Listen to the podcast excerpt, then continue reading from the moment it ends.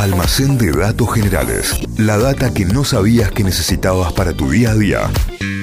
Bueno, un buen momento a las 7 y 42 de la mañana ya con mi mate en mano, agua calentita y todo para levantar la persiana, abrir este almacén de datos generales. Muy bien, contábamos recién que vamos a hablar sobre la historia de una de las ciudades más famosas del mundo y la curiosidad que envuelve y rodea a su fundación y tiene que ver con que es la única ciudad de Estados Unidos que fue fundada por una mujer.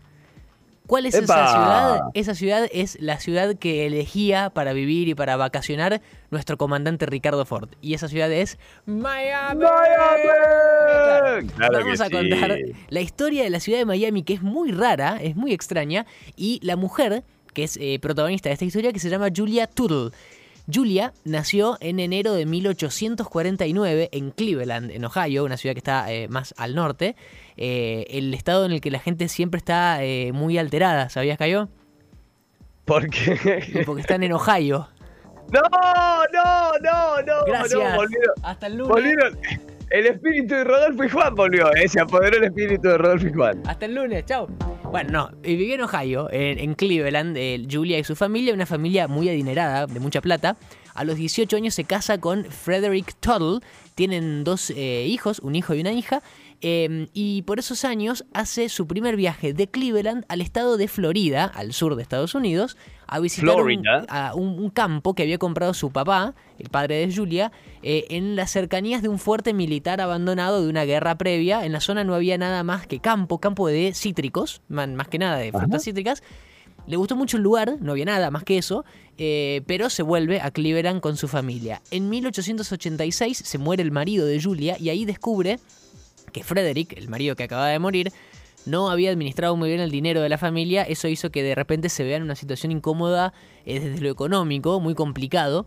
Zafó como pudo, un par de años, por ejemplo, convirtió su casa que tenía cuatro pisos en una mansión en una pensión, una especie de hotel también eh, para, tener algún ingreso extra. Y cuatro años más tarde, en 1890, eh, también murió su padre que le deja a Julia esas tierras que tenía al sur de Florida, que entre otras cosas tenía un campo de cítricos. No era un gran lugar enorme, pero era eh, algo de tierra allá al sur, bien al sur de, Florida, en donde no había nada. Entonces Julia decide mudarse con sus dos hijos ahí, a ver qué podían hacer, como en una intención ahí de, de rehacer su vida.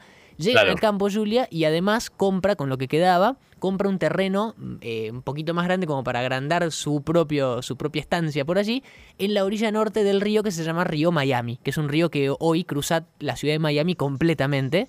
Em, y desemboca de hecho en el mar, pero eh, al norte de ese río, que ya tenía el nombre de Miami, compra un terreno más allí, eh, pero en esa época no había nada, nada más que decíamos el campo de cítricos. Le queda ese campo, le queda el fuerte militar abandonado, le queda una casa también semi abandonada de dos pisos, que con sus hijos, con su hijo Francis y su hija, su hija Francis y su hijo Henry, remodelan toda esa casa y lo convierten en su nuevo hogar, como alejados de todo, y vivían felices, y ahí podría terminar la historia. Pero pero sentía que faltaba algo, faltaba algo en esa zona, que le faltaba algo a ella. También se da cuenta que el lugar estaba muy bien y que la zona tenía potencial para convertirse en un pueblo, que deje de ser solamente un campo lleno de pantanos, con ríos y demás, pero había un problema grande que era el ferrocarril. El ferrocarril no llegaba hasta el campo de Julia, hasta donde tenía los terrenos, se quedaba 30 kilómetros más al norte, no llegaba. Y ahí ve Julia como una posible salida ponerse en contacto con el tipo responsable de los ferrocarriles de esa zona de Estados Unidos y se encuentra, viaja al norte de Florida,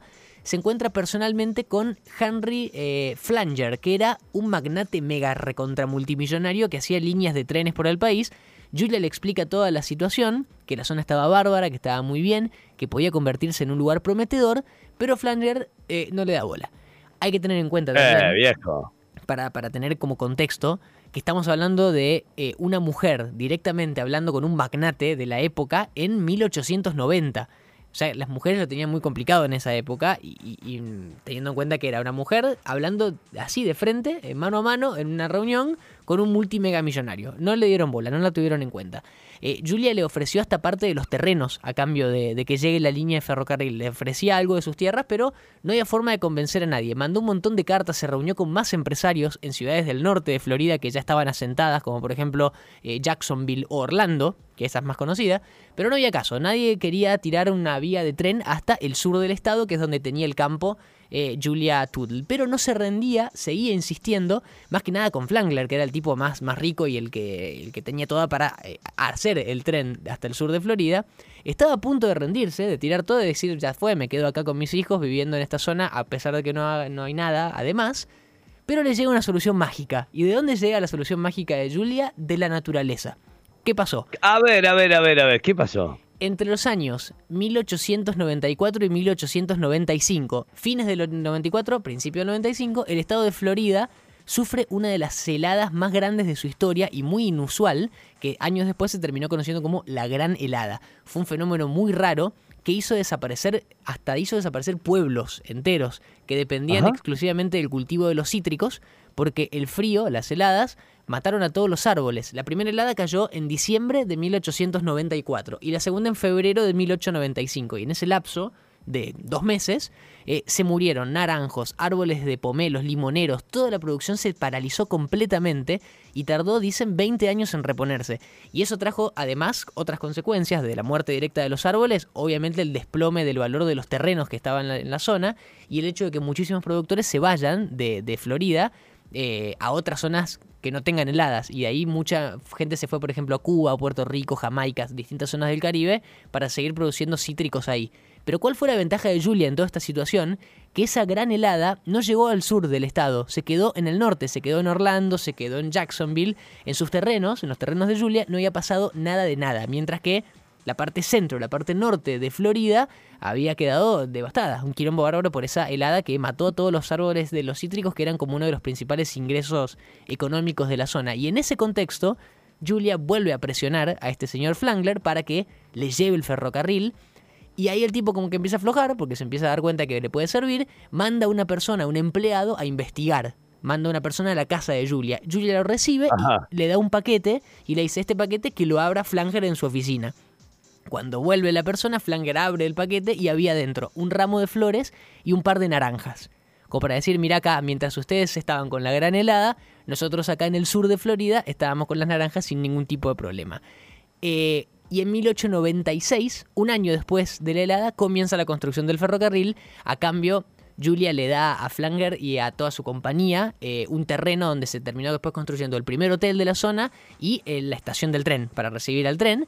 El 22 de abril de 1896 llega el primer tren a un lugar en el que no había nada más que lo que decimos. Una casa, un fuerte abandonado, un hotel y la estación. Y chau. Em, esa zona del sur de Florida, que estaba ahí pegadito a la bahía de Biscayne, que es donde está hoy la ciudad de Miami, de repente empezó a crecer, se empezó a mudar más gente, más productores de cítricos, y durante ese mismo año, un poquito más adelante de 1896, los vecinos terminan votando para darle entidad de ciudad a ese poblado y nombrarla Miami como el río que la atravesaba, que tenía ya de nombre, se llamaba Río Miami. ¿Y qué fue lo bizarro de toda esta historia? Que Julia no pudo participar de la votación porque era mujer. Estamos hablando de 1896. la persona que hizo todo para que exista la ciudad no pudo votar en la elección de los nuevos vecinos para decir que eso era una ciudad. Es muy extraño y muy 1896. Bueno, se murió dos años después Julia. Eh, también dejó mm, deudas eh, producto de esa división de tierras que hizo con Flangler para que llegue el ferrocarril eh, y, y tuvo que dar, entregar muchos de sus bienes. Sus hijos vendieron todo lo que les quedaba se fueron de la zona y su nombre quedó olvidado por un montón de años. De hecho, por muchos años Flangler estaba conocido como la persona, el fundador de Miami, y él quedó en la historia por años como el fundador. Hasta que por suerte alguien de alguna forma, en los años 60, en 1960, recupera la historia, recupera el nombre y le ponen a una autopista nueva que estaban construyendo a las afueras de Miami, la autopista Julia Tool. Ahí se eh, empieza a conocer más la historia y a partir de ese momento tiene el reconocimiento que se merece. ¿Por qué? Porque sin ella hoy Miami y Ricardo Ford no existirían. Hoy es conocida como la madre de Miami. Si buscas ahí la historia de ella, se la conoce como la madre de Miami. Y hay una estatua para recordarla en un parque de la ciudad que se llama Bayfront Park.